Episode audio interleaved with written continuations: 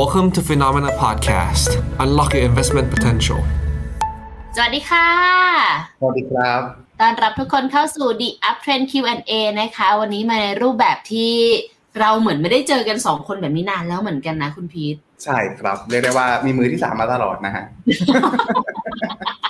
น้องๆมาช่วยด้วยไงเออแต่ใช่ก็ฮะเป็นน้องๆมาช่วย ทุกคนน่ะอยากรู้แอบอยากรู้ feedback เหมือนกันนะ ว่าแบบเออพอเห็นน้องๆ หลายๆ คนในทีม PS มากขึ้นอะไรเงี้ยค่ะ ชอบคนไหนเป็นพิเศษไหมหรือว่าชอบสไตล์แบบไหนอะไรยังไงเนาะยังไงวันนี้ฝากคอมเมนต์มาให้หน่อยละกันนะคะ อยากเห็น feedback เหมือนกันเนาะว่าเป็นยังไง หรือถ้าเกิดอาจจะบอกว่าชอบน้องๆมากเลยครับ คุณกระแตคุณพีทไม่จำเป็นแล้ว ก็ได้นะฮะก็ได้ก็ได้เรายินดีฮะเพื่อท่านผู้ชมครับใช่ใช่บอกมาแล้วกันว่าชอบแบบไหนเนาะก็เอาเป็นว่าวันนี้เนี่ย อยากให้มาในโทนของการมานั่งคุยกันอีกทีนึงละกันนะคะ เพราะว่าถ้าเกิดเปิดดูตามหน้าสื่อตอนนี้ส่วนใหญ่ก็จะนะหนีไม่พ้นเรื่องราวของการเลือกตั้งในประเทศไทยของเรานะคะเข้าใจว่าเมื่อกี้มีเหมือนเขาจับมือกันหกพักแล้วใช่ปะอัปเดตล่าอ่าใช่ครับ เรียบร้อยฮะมีท่าจับมือแบบ อ่าที่ถูกต้องเนาะเป็นท่ามือควายอย่างนี้ อ่าครับผมใช่ใช่ใช่ก็จริง ๆ อยากให้เป็นอีกหนึ่งพื้นที่แล้วกันนะคะ ที่ทุกคนได้มาแสดงความคิดเห็นร่วมกันเนาะแต่ว่าจริง ๆ วันเนี้ยช่วงกลางวันน่ะคุณพีทแต่มีทำรายการไปครับอันหนึ่งมันติดทอล์กไม่ได้ทำนานมากแล้ว อันเนี้ยกลับครับผมมา แล้วก็มีการพูดแนะนำทุกคนมาตั้งแต่ตอนบ่ายๆ แล้วว่าเราอยากจะพาทุกคนเนี่ยไปเห็นถึงโอกาสทางการลงทุนบ้าง นอกเหนือไปจากทางฝั่งของเมืองไทยเนาะเพราะว่าบางทีติดตามอะไรแบบเยอะๆ ทุกวันอะไรอย่างเงี้ยค่ะ มีความเครียดเกิดขึ้นอย่างแน่นอน ก็อยากจะพาทุกคนแบบไปคลายเครียดกันบ้าง เดี๋ยววันนี้จะพาไปดูแล้วกันนะคะ หัวข้อนี้คุณพีทตั้งใจเตรียมมาให้ทุกคนมากค่ะ เปิดโพยลงทุนตามเงิน hedge fund Q1 action อะไรกันบ้างเออจริงๆมันเป็นครับเรื่องที่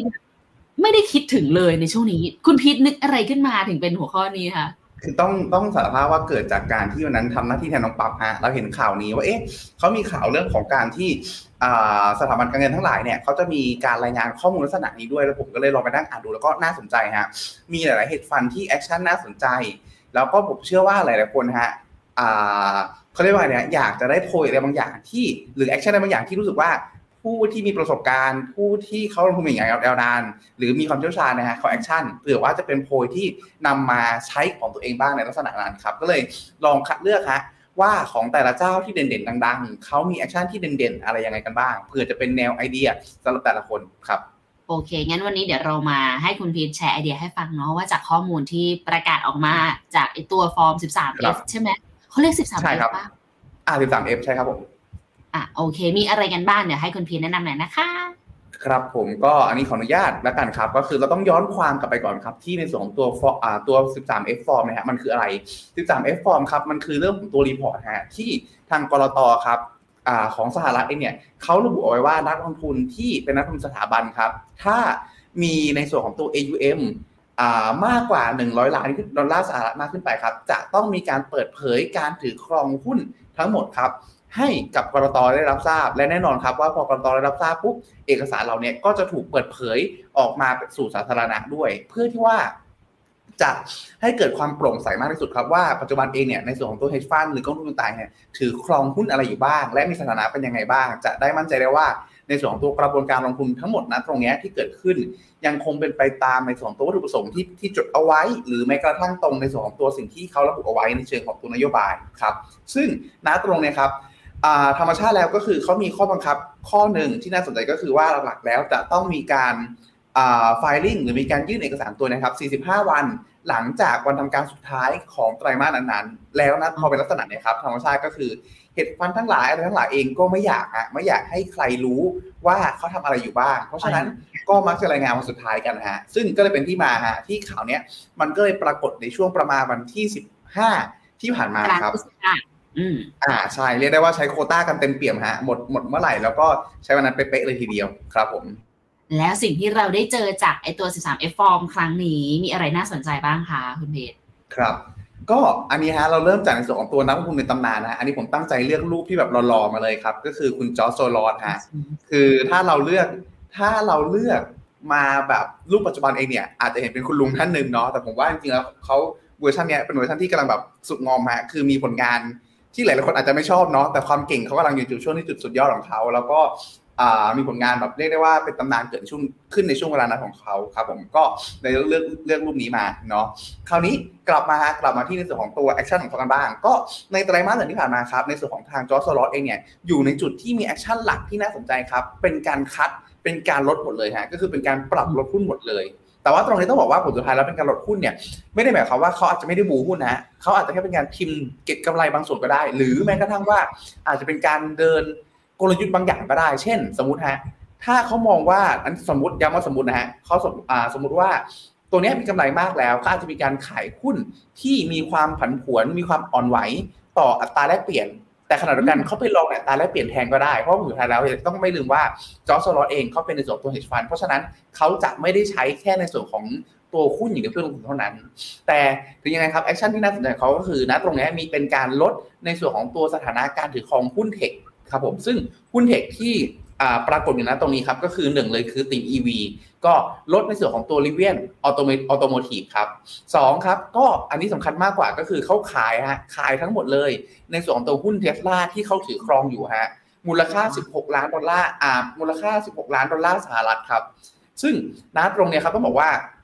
ตลาดเองก็คือเป็นการขายในช่วงที่มันมีการปรับตัวขึ้นมาในระดับหนึ่ง นอกจากนั้นแล้วครับ ก็ยังมีการ trim หรือการขายทำกำไรบางส่วนครับ ในสองตัวหุ้น tech ขนาดใหญ่แล้วก็หุ้น tech ที่เราน่าจะรู้จักชื่อกันในอ่าในตามหน้าสื่อทั้งหลายครับ อย่างเช่น Alphabet ก็คือ Google Amazon Salesforce แล้วก็ Intuit ครับ ซึ่งถ้าตรงนี้ครับเขาไม่ได้ระบุเหตุผลนะว่าทำไมแต่ตรงนี้ผมเดาว่าส่วนหนึ่งเองก็คืออย่างที่เราทราบกันว่าตั้งแต่ต้นปีเอง tech เองปรับตัวขึ้นมาค่อนข้างเยอะเนาะแล้วเขาเองก็เป็นลักษณะที่ จอร์จ โซรอสเป็นนักเก็งกำไรฮะ เพราะฉะนั้นนะตรงนี้ก็อาจจะมีการพิมพ์กำไรหรือไม่เน e ความเสี่ยงบางส่วน เพื่อรอดูท่าทีในอนาคต แต่ในกรณีเทสลาเนี่ย ผมเดาว่าน่าจะเป็นเรื่องของการที่อาจจะสูญเสียความมั่นใจอะไรบางอย่างไปฮะทำให้ผลสุดท้ายแล้วเนี่ยเขาเองถึงขั้นที่ว่าลดพอร์ตลงมาทั้งหมดเลย และอย่างที่ผมแจ้งก็คือดีไม่ดีอาจจะมีการใช้สถานะอื่น เช่น อาจจะมีการ short หรือ option อื่นๆเข้ามาร่วมร่วมเพิ่มเติมด้วยครับ นันนี่เน้นให้ก่อนนะทุกคนว่าคุณจอร์จโซรอสเนี่ยเขาเป็นสไตล์แบบนักเก็งกำไรนะเขาเป็น hedge fund นะดังนั้นวิธีการที่แบบการเคลื่อนไหวของการปรับพอร์ต position เขาอะค่ะ มันก็อาจจะแบบรวดเร็ว รุนแรงดุดันไม่เกรงใจใครได้เหมือนกัน อันนี้เป็นสไตล์ของเขาอย่างหนึ่งนะต้องเข้าใจก่อนเนาะดังนั้นเวลาที่แบบเห็นเขาขายออกมาอะไรอย่างเงี้ย ต้องยอมรับว่ามันเป็นสไตล์การลงทุนแบบหนึ่งนะก็เอาเป็นว่าถ้าเกิดใครแบบชอบใน จริตการลงทุนแบบนี้ เน้นไปด้านด้านของการเก็งกำไร แล้วก็มีความรู้ความเข้าใจในหลาย ๆ สินทรัพย์ ก็สามารถดูเอาเป็นแบบแนวทางได้เหมือนกันเนาะใช่หรืออย่างน้อยที่สุดฮะถ้ามีกำไรฮะแล้วเริ่มลงทุนช่วงต้นปีเนี้ยผมว่าก็เอาเรื่องการทริมอะไรเงี้ยฮะมา manage ความเสี่ยงได้ครับ ใช่นั่นแหละค่ะ ไปต่อค่ะแล้วท่านอื่นล่ะมีคนไหนอีกครับคราวนี้เรามาสู่ในส่วนของตัวบริษัทอ่า investment ที่ดูแล Walton Family บ้าง ตรงนี้เขาไม่ได้ระบุเป็นชื่อบริษัทชัดเจนนะฮะว่าเป็นบริษัทไหนเนาะแต่สำคัญก็คือเป็นบริษัทที่ดูแล Walton Family ฮะซึ่งถ้าหลายๆคนไม่รู้จัก Walton Family ฮะ Walton Family คือตระกูลที่มีสินทรัพย์รวมของคนในตระกูลนี้ร่ำรวยที่สุดที่สุดในโลกครับ ประมาณสองแสนสามหมื่นกว่าล้าน ดอลลาร์สหรัฐครับรวบอ่าทั้งทั้งตระกูลเลยทีเดียว เขารวยจากไหนฮะเขารวยจากการเป็นเจ้าของหุ้นวอลมาร์ทครับ ซึ่งโด่งดังฮะในเรื่องของการเป็นหุ้นกงสีแบบฝรั่งฮะก็คือเรียกว่าไงดีฮะกิจการเติบโตขึ้นมาก็แบ่งให้ลูกให้หลานกันไป แล้วก็ช่วยกันดูแลในลักษณะนั้นครับ อันนี้ในเพจผมเคยเขียนอยู่ครับเป็นแบบเลือดข้นคนจางแบบเวอร์ชันเวอร์ชันที่ไม่ได้มีการฆ่ากันตายฮะไม่รู้เวอร์ชันที่ดีเวอร์ชันที่ดี ในส่วนของตัวฝั่งฝั่งทางอ่าตะวันตกครับผม โอเค อ่าแล้วยังไงคะ รอบนี้เขาทำอะไรบ้างคะสำหรับคนที่ดูแลเงินตระกูลนี้อยู่ ครับผมก็ตรงนี้ครับเขามี action สอง action หลักครับ ก็คือ แต่ว่าไม่ได้เป็นการ action ที่ลดลงครับ เป็น action ที่เพิ่ม เพิ่มสถานะการถือครองครับ ถึงประมาณ 38,000 ล้านครับ ในแวนการ์ดช็อตเทอร์มบอล ETF ก็คือในส่วนของตัวบอลอายุบอลอายุสั้นๆครับผม ใช่ฮะแล้วก็เพิ่มในส่วนของตัว position หรือสถานะการถือครองในส่วนของตัว SPDR Bloomberg 1-3 Month T-bill ETF ก็เป็นในส่วนของตัวพันธบัตรรัฐบาล หรือตั๋วเงินคลังฮะที่อายุไม่เกิน 3 เดือนเหมือนกัน รวมมูลค่าประมาณสัก 10 ล้านบาท เรียกได้ว่า2 action เนี่ยฮะ เป็น action ที่เน้นปลอดภัยเลย มองไปหาสินทรัพย์เสี่ยงเลยเอ้สินทรัพย์ปลอดภัยเลยทีเดียว อย่างในส่วนของตัว พันธบัตรรัฐบาล แล้วก็ในส่วนของตัวตราสารหนี้ระยะสั้น ซึ่งณตรงนี้อาจจะเป็นเรื่องของการที่หนึ่งเลยก็คือ อาจจะเป็นการเก็งไปแล้วว่าข้างหน้านี้เรื่องของดอกเบี้ยไม่ได้มีอะไรมากกว่านี้แล้ว หรือสองฮะเป็นการที่มองไปข้างหน้าว่าหลักๆแล้วเนี่ยอาจจะมีวิกฤตหรือตลาดย่อแรงๆ เป็นโอกาสอะไรบางอย่างให้กับเขา เพราะฉะนั้นนะตรงนี้เขาก็เลยไปซื้อ ETF พวกนี้เอาไว้ก่อน พอไปซื้อไว้ก่อนปุ๊บ ถ้าเกิดเหตุการณ์อะไรขึ้นมา เขาก็สามารถเปลี่ยนถ่ายจาก ETF ที่เป็นสินทรัพย์ความเสี่ยงต่ำ ไปยังในส่วนของตัวหุ้นหรือในส่วนของตัวสินทรัพย์อื่นๆที่ความเสี่ยงสูงแทนได้ เรียกได้ว่าอาจจะตีความได้สองแง่ฮะหนึ่งก็คือเป็นเรื่องของการที่ถอยออกมาก่อน ถอยออกมาดู แล้วรอแล้วรอการกลับเข้าไป หรือ 2 ก็คือเป็นการที่กลัวอะไรบางอย่าง แล้วมาถืออะไรปลอดภัยปลอดภัยดีกว่า ก็ไม่รู้ว่าเวอร์ชันไหนเนาะแต่ว่าเราเองก็เป็นอะไรที่ต้องบอกว่าถือว่าค่อนข้างชัดเจนฮะว่าตอนนี้เขาเน้นความปลอดภัยมากพอสมควรเลยทีเดียวครับโอเคค่ะ action แรกก็คือเอาเข้า short term ตัวฝั่งของตัว bond นั่นแหละ ถูกไหม ครับผมไปต่อค่ะ action ที่สองอะอ่าเอาชิ้นที่สองอันนี้อันนี้คือสอง action เลยครับสอง action ของเขาเลยครับผมอ่าครับเอาเป็นว่าตอนนี้ถ้าเกิดเมื่อเมื่อตอนกลางวันนี้นะกันค่ะจะมีโอกาสได้คุยกับทางคุณเอมจากกองทุนบัวหลวงแหละเพิ่งคุยกันไปเรื่องเกี่ยวกับการมอง การมองตลาดหุ้นณปัจจุบันนะคะ เพราะว่าตอนนี้ เราอาจจะเคยชินกับในอดีตที่ใช้ consensus ในการตั้งเป็นหลักว่า มองตลาดแบบนี้ตลาดมองแบบนี้น่าจะเกิดอะไรขึ้นแล้ว action ตามที่ consensus เขาคิดไว้ แต่ถ้าเกิดใครเป็นแบบชาว contrarian ชาวสวนอะไรเงี้ยมันต้องมองไปอีกสองสาม step ซึ่งเมื่อกี้พอฟังคุณพีทเล่าให้ฟังเกี่ยวกับ action ของตัวตระกูลวอลตันแล้วอะค่ะมันทำให้แบบนึกถึงเหมือนกันนะ ว่าไม่รู้ว่า action อันนี้เป็นการมอง step หนึ่งหรือมองไป step ที่สองที่สามแล้วหรือเปล่า แต่เอาเป็นว่าตอนนี้สิ่งที่เขาถืออยู่คือลดสถานะของสินทรัพย์เสี่ยงสูงมาอยู่ที่เสี่ยงต่ำก่อนแบบนี้แล้วกันเนาะครับใช่ครับผมโอเคครับนอกจากนั้นแล้วฮะเราก็ยังหาอีกเจ้าหนึ่งที่เด่นๆครับก็คือกองทุนแห่งชาติซาอุดิอาระเบียครับในส่วนของตัวอ่าตรงนี้ที่เป็นการ add ในส่วนของตัว position ครับ เพิ่มหรือการซื้อเพิ่มครับ ในส่วนตัวหุ้น Electronic Arts หรือหุ้น EA ครับ เพิ่มประมาณ 8.8 ล้านหรือ 8 ล้าน8แสนหุ้นเลยทีเดียวครับ ซึ่งการซื้อเขานับตรงนี้ครับ มันมีความน่าสนใจก็คือเขาซื้อในช่วงที่ประกาศ e a r n i n g ออกมาแย่ แล้วก็ในส่วนของตัวทาง CEO อ่า CFO ครับขออภัย ออกมาให้ความเห็นได้ว่าในส่วนของอนาคตเนี้ยตัวเศรษฐกิจชะลอตัวน่าจะกระทบต่อผลประกอบการในระดับหนึ่ง เพราะฉะนั้นฮะก็เลยทำให้ตลาดตัวหุ้น EA เองปรับตัวลงค่อนข้างแรงครับตัวกองทุนแห่งชาติซาอุครับก็เข้าสะสมทันทีครับซื้อในช่วงเวลานั้น ซึ่งพอซื้อเพิ่มอีก8จุดอ่าทั้งหมด8ล้าน8แสนหุ้นนะตรงนี้ครับก็เลยทำให้ในส่วนของตัวกองทุนแห่งชาติซาอุครับถือหุ้น EA ทั้งหมดเนี่ยประมาณเกือบเกือบ3,000 ล้านดอลลาร์สหรัฐเป็นที่เรียบร้อย แล้วก็ทำให้เขาเองเป็นผู้ถือหุ้นที่ใหญ่มากที่สุดครับ นอกจากในส่วนตัวกลุ่มผู้ก่อตั้งแล้วก็ stockholder ตั้งแต่ต้นครับผมคือการแต่ว่าตอนนั้นตอนนี้เกือบจะเป็นน้องๆเจ้าของเป็นที่เรียบร้อยครับ ซึ่ง ณ ตรงนี้ครับต้องบอกว่าถือว่าน่าสนใจครับเพราะว่าหลักเอ็นนอกจากในส่วนของทางกองทุนชาติซาอุแล้วจะมีอีกจะมีอีกด้านล่างที่ผมเตรียมมาก็คือเขามีการซื้อในส่วนของตัวหุ้นที่มีความเกี่ยวข้องกับเกมหรือแพลตฟอร์มลักษณะนี้เพิ่มเติมเช่นเดียวกันอาจจะเห็นอะไรบางอย่างนะอาจจะเห็นบางอย่างหรือจริง ๆ แล้วอาจจะไม่มีอะไรก็ได้ เพราะว่า EA เองเป็นเป็นเอ่อเป็น เป็นบริษัทผลิตเกมเนาะแล้วเขาทำเกมค่อนข้างหลากหลาย และขึ้นชื่อว่ามันมีข่าวนะครับก็คือขึ้นชื่อว่าคุณโมเบตบินซามาน ที่เป็นมกุฎราชกุมารของทางซาอุซาอุดิอาระเบียฮะเขาเป็นเกมเมอร์ฮะใช่เขาเป็นเกมเมอร์ลืมใช่ครับเขาเป็นเกมเมอร์แล้วเขาเป็นเกมเมอร์ที่ไม่ใช่ว่าเกมเมอร์ชนิดที่เล่นฟรีเขาเป็นเกมเมอร์ชนิดที่ว่าเขาเติมตังค์ซื้อทุกอย่างซื้อทุกอย่าง แล้ว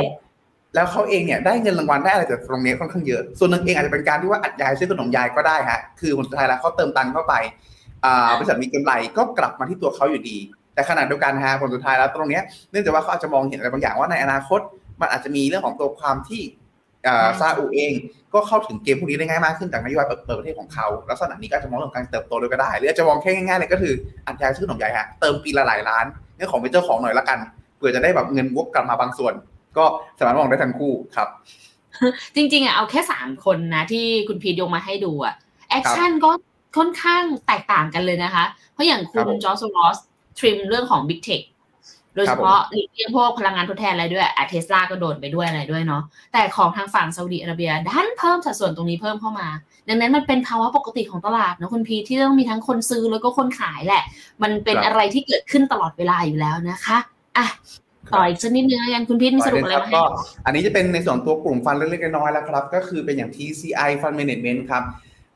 fund นี้ไม่ได้เป็น fund ขนาดใหญ่เนาะแต่ว่าก็จะเห็นว่าตัว asset ที่เขาขายก็คือเป็นในเรื่องของตัว Alphabet นะครับก็คือหรือหุ้น Google นะครับที่มีการขายประมาณสัก31อ่า31ล้านหุ้นละกันประมาณนี้ครับนอกจากนั้นแล้วก็ยังมีการขายในส่วนของตัว Egerton Capital Group ด้วยนะครับ ซึ่ง Egerton Capital Group ณ ตรงนี้เป็นในส่วนของตัวสถาบันการเงิน ซึ่งหลักๆครับก็คือเป็นเรื่องของตัวความกังวลเรื่องอันนี้คาดเดานะฮะว่าเป็นเรื่องของตัวความกังวลเรื่องเศรษฐกิจชะลอตัวรวมไปถึงในส่วนของตัวการที่ ในฝั่งยุโรปเองในช่วงที่ผ่านมามีความกังวลเรื่อง Credit Suisse เรื่องปัญหาแบงก์ล้มและอาจจะลุกลามในลักษณะนี้ครับซึ่งณตรงนี้ครับก็สอดคล้องครับกับ Egerton Capital UK ที่ถูกขายเมื่อกี้ ก็มีการขายหุ้นด้วยเช่นกันฮะว่าเขาก็มีการขายในส่วนของตัวหุ้นชาวCharles Schwab Charles Schwab ผมไม่ได้อ่านชื่อถูกแล้วต้องขออภัยจริง Charles Schwab ค่ะ Charles Schwab นะฮะ Charles Schwab อ่าไปประมาณ9.5ล้านหุ้นนะครับซึ่งกับ Charles Schwab ถ้าเกิดหลายหลายท่านอาจจะไม่รู้จัก เป็นแพลตฟอร์มฟินเทคตัวหนึ่งพอคุณพินติงสวัปสวอปอะช่างมันนั่นแหละครับผมก็เป็นเป็นหุ้นฟินเทคตัวหนึ่งฮะที่ต้องบอกว่าถือว่าเป็นอีกดาวรุ่งในส่วนของตัวฟินเทคของ global ครับ ก็มีการขายมา 9.5 ล้านหุ้น นอกจากนั้นแล้วครับ ก็ขายในส่วนตัว Echo Street Capital Management ด้วยก็เรียกได้ว่า e g r t o n Capital UK ได้มีการขายหุ้นที่เกี่ยวข้องกับการเงินทั้งสิ้นครับ ก็นะตรงนี้ฮะ จะค่อนข้างสอดคล้องกับช่วงสถานการณ์ที่ผ่านมาฮะน่าจะเป็นการลดความเสี่ยงของพอร์ตการลงทุนรวมมากกว่าครับแต่ว่าขณะเดียวกัน TCI ด้านบนก็คือมีการขายหุ้นเทคขนาดใหญ่ไปด้วยตัวหนึ่งก็คือตัว Alphabet ครับในขณะที่ Iconic Capital ครับ มีการขายหุ้นออกมา 4.85 ล้านหุ้นครับ ในส่วนของตัว Snowflake ซึ่ง Snowflake เป็นหุ้นแพลตฟอร์มฮะเป็นแพลตฟอร์มที่เป็นอ่า B2B ก็คือให้บริการในเรื่องของ business ในเรื่องของตัวการจับคู่ในส่วนของตัว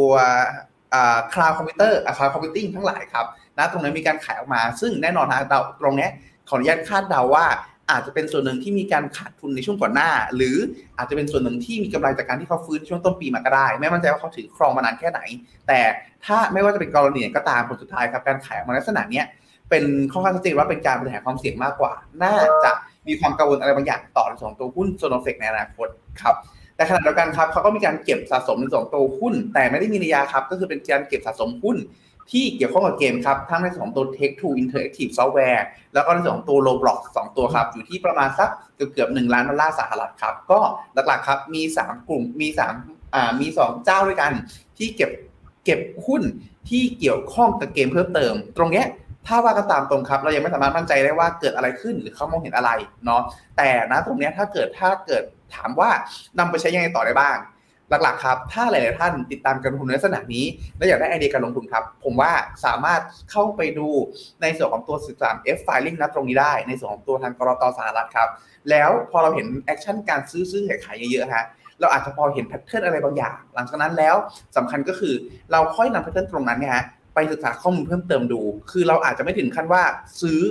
แล้วได้จังหวะเดียวกับเขา อ่าใช่ แต่อย่างน้อยครับ ก็คือเราอาจจะได้ไอเดียอะไรบางอย่างอ่าเขาอาจจะเห็นอะไรที่เราไม่เห็น หรืออ่าซึ่ง ณ ตรงเนี้ยแม้เราจะเห็นช้ากว่าเขาแต่อย่างน้อยมันก็อาจจะจุดไอเดียของเราขึ้นมา แล้วก็นำไปสู่การศึกษาและ action ต่อไปได้ ซึ่ง ณ ตรงเนี้ยฮะจริงๆต้องบอกว่า ถือว่าเป็นอะไรที่น่าสนใจพอสมควรในแง่ที่ว่าหนึ่งก็คือตัวหุ้นเกมฮะผมว่า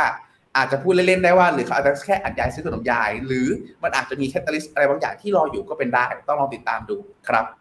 แต่แต่ชอบไอเดียอันนี้ของคุณพีทนะคะ เพราะว่าการถึงแม้ว่าเราอาจจะเป็นข้อมูลที่มันมี lag time อยู่เนาะมันไม่ได้แบบแบบ real-time เหมือนแบบตลาดบ้านเราว่ารายใหญ่ซื้ออะไรกันบ้างอะไรอย่างนี้ ตอนนี้มีการเคลื่อนไหวของผู้ถือหุ้นในแต่ละบริษัทอะไรยังไง มันไม่ได้เป็นข้อมูลขนาดนั้นนะคะ ทุกคนแต่ว่ามันจะสามารถทำให้เราแบบเหมือนสกิดได้เนาะว่าบางไอเดียการลงทุนที่เราอาจจะแบบไม่ได้เห็นตอนนี้ตลาดไม่ได้จับตามองอยู่อะไรเงี้ยค่ะ มันมีอะไรที่น่าสนใจนอกเหนือไปจากนั้นบ้างเนาะ เอาเป็นว่าถ้าเกิดใครได้ไอเดียอะไรจากข้อมูลที่คุณพีทนำมาเล่าให้ฟังวันนี้ อย่าลืมพิมพ์คอมเมนต์มาบอกกันได้นะคะ รวมไปถึงถ้าเกิดใครอยากเห็นภาพบรรยากาศของ The Uptrend เป็นยังไง ก็ลองพิมพ์เข้ามาบอกได้นะ เพราะว่าเมื่อกี้แอบเห็นแวบๆเหมือนกันคุณมาริสหรือคุณกุ๊กไก่นะอ๋อคุณมาริสเนาะบอกเหมือนกันว่าชอบรายการเวอร์ชันที่คุณพีทตอบเร็วแบบอับดุลมากกว่า แต่ตอบจนหืดขึ้น หืดขึ้นจริงๆทุกคนหืดขึ้นพอ คุณมาริสอาจจะไปเจอผมเวอร์ชันตอนเช้าด้วยที่แบบค่อนข้างค่อนข้างเกร็งเนาะแล้วพูดช้านิดนึงเออแต่ว่าทุกอย่างมันก็เป็นตัวตนเรานะคะยังก็ลองส่งคอมเมนต์กันเข้าบอกได้นะ แล้วก็รวมไปถึงวันนี้ยังเป็น Q&A เหมือนเดิมนะคะ ดังนั้นถ้าเกิดใครมีคำถามอะไรไงสามารถพิมพ์กันเข้ามาได้เลยนะคะ คุณพิษพร้อมไหมพร้อมครับ โอเค งั้นขอเริ่มที่คำถามแรกของคุณมาริสก่อนเลยแล้วกันนะคะ ถามเรื่องของ u g s ผิด N ค่ะ ใกล้ถึงเวลาหรือยัง แช่มานานพอดูแล้ว แล้วก็ตัว K change ด้วยครับ ทิศทางเป็นยังไงบ้าง แล้วก็เมื่อไหร่ผมแปลจะยาวเหมือนเดิม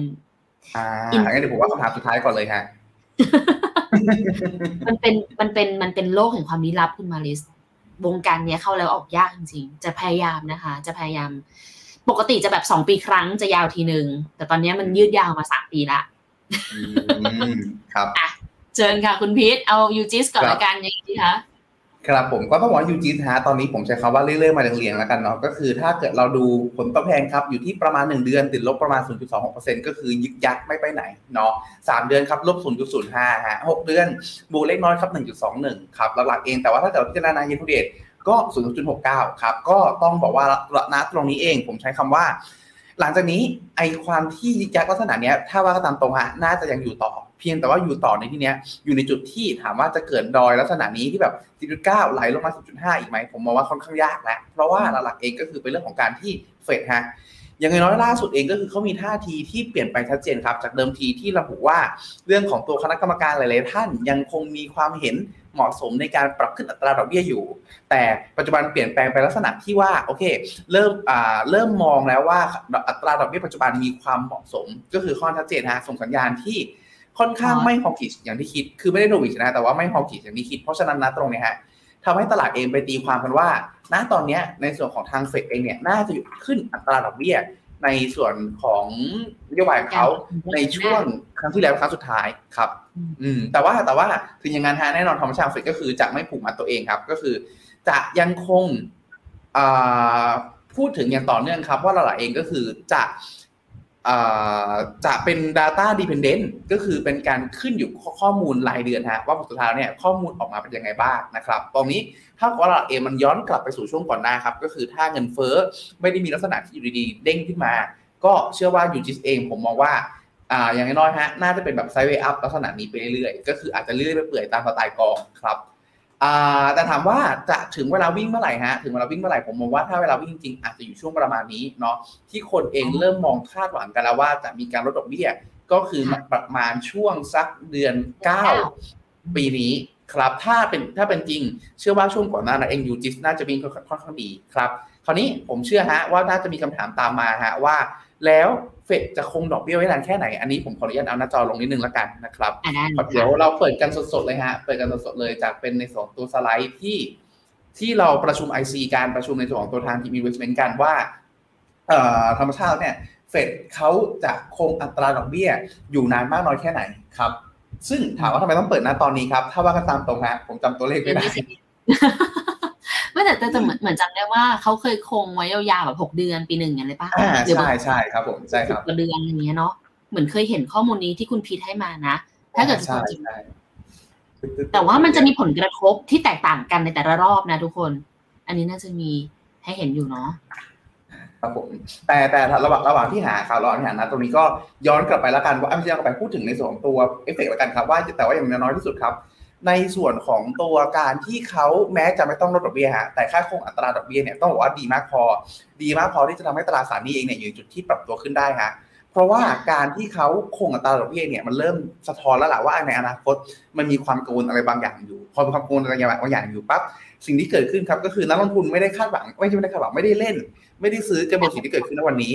แต่ซื้อกระบวนความคาดหวังในอนาคต เพราะฉะนั้นครับการที่เขาคงนะตรงนี้มันก็ดีมากพอที่จะหนุนครับให้ในส่วนของตัวราคาราคาตราสารนี้เอง สามารถมีโอกาสที่จะปรับตัวขึ้นได้ครับเพียงแต่ว่าอาจจะช้านิดนึงแต่ถ้าเมื่อไหร่ก็ตามที่เขาลดดอกเบี้ย หรือมีความชัดเจนแล้วว่าจะลดดอกเบี้ยแน่ๆเชื่อว่าณตรงนั้นครับจะจะวิ่งได้ค่อนข้างแรง ซึ่งพอเราย้อนไปดูในอดีตครับ อันนี้ภาพจะอาจจะไม่ได้เรียนตัวอย่างสวยงามเนาะ ก็หลักๆครับในอดีตที่ผ่านมา อันนี้ผมแบ่งเป็น2ตัวเลขครับ ก็คือสองตัวค่ามีน กับกับตัวสีน้ำตาลน้ำตาลด้านล่างเป็นค่ามีเดียนครับ ค่ามีนคือค่าเฉลี่ยฮะจับตัวเลขดื้อเลย มาหารเฉลี่ยกันว่าหลักๆ แล้วเนี่ยเขาจะเฟดจะคงดอกเบี้ยนานแค่ไหน ค่ามีเดียนต่างกันตรงที่ว่า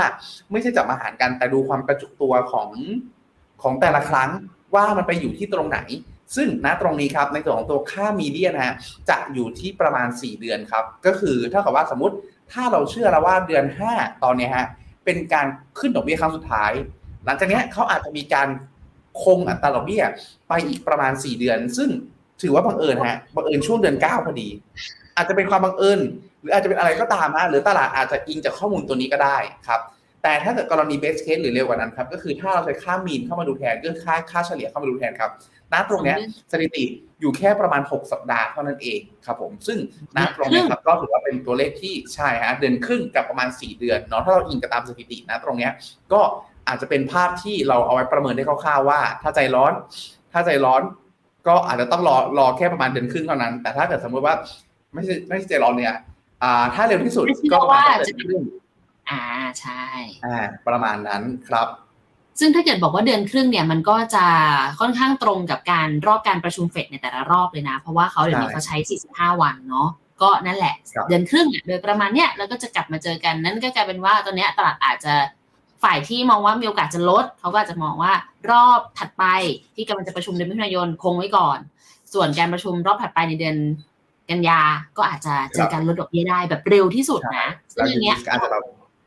วิ่งต่อได้ใช่ไหมอะใช่ไหม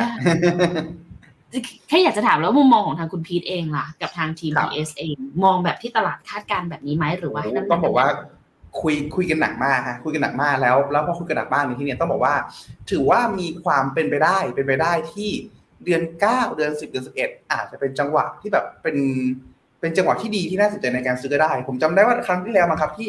น้องเจยะมาออกรายการ น้องเจยะก็พูดถึงจังหวะช่วงเวลานั้นซึ่งน้องเจยะก็ใช้ชุดข้อมูลอีกชุดหนึ่งเหมือนกัน ในการจับแล้วมันอาจจะเป็นเหตุบังเอิญอะไรบางอย่าง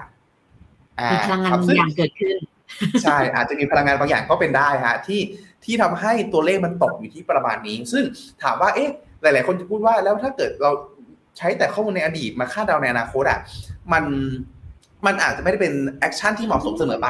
เพราะว่าปัจจัยหลายๆอย่างแตกต่างกันใช่ครับถูกต้อง แต่ว่าขณะเดียวกันฮะสิ่งที่เราทำก็คือแน่นอนว่าเราพยายามศึกษาแล้วพยายามหา pattern ที่คล้ายกัน แล้วจากนั้นแล้วเราเอามาเป็นเหมือนเป็นค่ากลางมากกว่าว่าหนึ่งเดือนครึ่งถึงสี่เดือนนั้นมันคือค่ากลาง หลังจากนั้นเราค่อยลองมาบิดดูว่าเอ๊ะ ถ้าปัจจัย A ไม่ใช่นะ อาจจะบิดมาทางนี้หน่อย ถ้าปัจจัย B ไม่ใช่นะอาจจะบิดมาทางนี้นิดผลสุดท้ายแล้วเนี่ยมันจะมีแกนกลางของความคิดเพิ่มเติมมากขึ้นมากกว่า ไม่ใช่ว่าเราเอาตัวเลขตัวนี้มาเคาะแบบทันทีครับเพราะฉะนั้นจะเห็นได้ว่าตัวเลขของผมเองที่ใช้ก็ตัวเลขหนึ่งของพี่เจษใช้ก็อาจจะเป็นตัวเลขหนึ่งน้องเจยาที่เอามาสัปดาห์สัปดาห์ก่อนหน้านู้น ก็เป็นตัวเลขหนึ่งแต่บังเอิญบังเอิญมีความใกล้เคียงกันครับ